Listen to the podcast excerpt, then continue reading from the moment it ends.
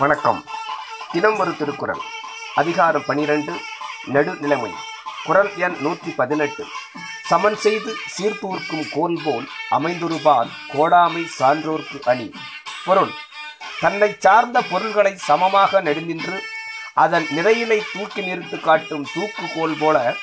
முன்னே மனத்தால் நிறைவுடையவராய் அமைந்து பாராபட்சமின்றி நடுநிற்றலே அறிவால் நிறைந்த பெரியோருக்கு அழகு செய்வதாம் விளக்கம் தராசின் முன் நடு நிற்காத போதும்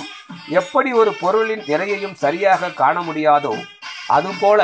நீதி கூறுவாரின் மனம் என்ற முள்ளும் நடு நிற்கவில்லை என்றால்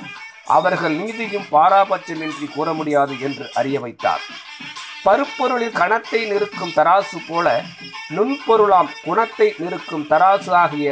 மனம் நடுநிற்க வேண்டும் என்ற உண்மையை உவமையால் விளக்கினார் தெய்வப்புலவர் திருவள்ளுவர் நன்றி நாளை சிந்திப்போம் அனைவருக்கும் இனிய தீபாவளி நல்வாழ்த்துக்கள்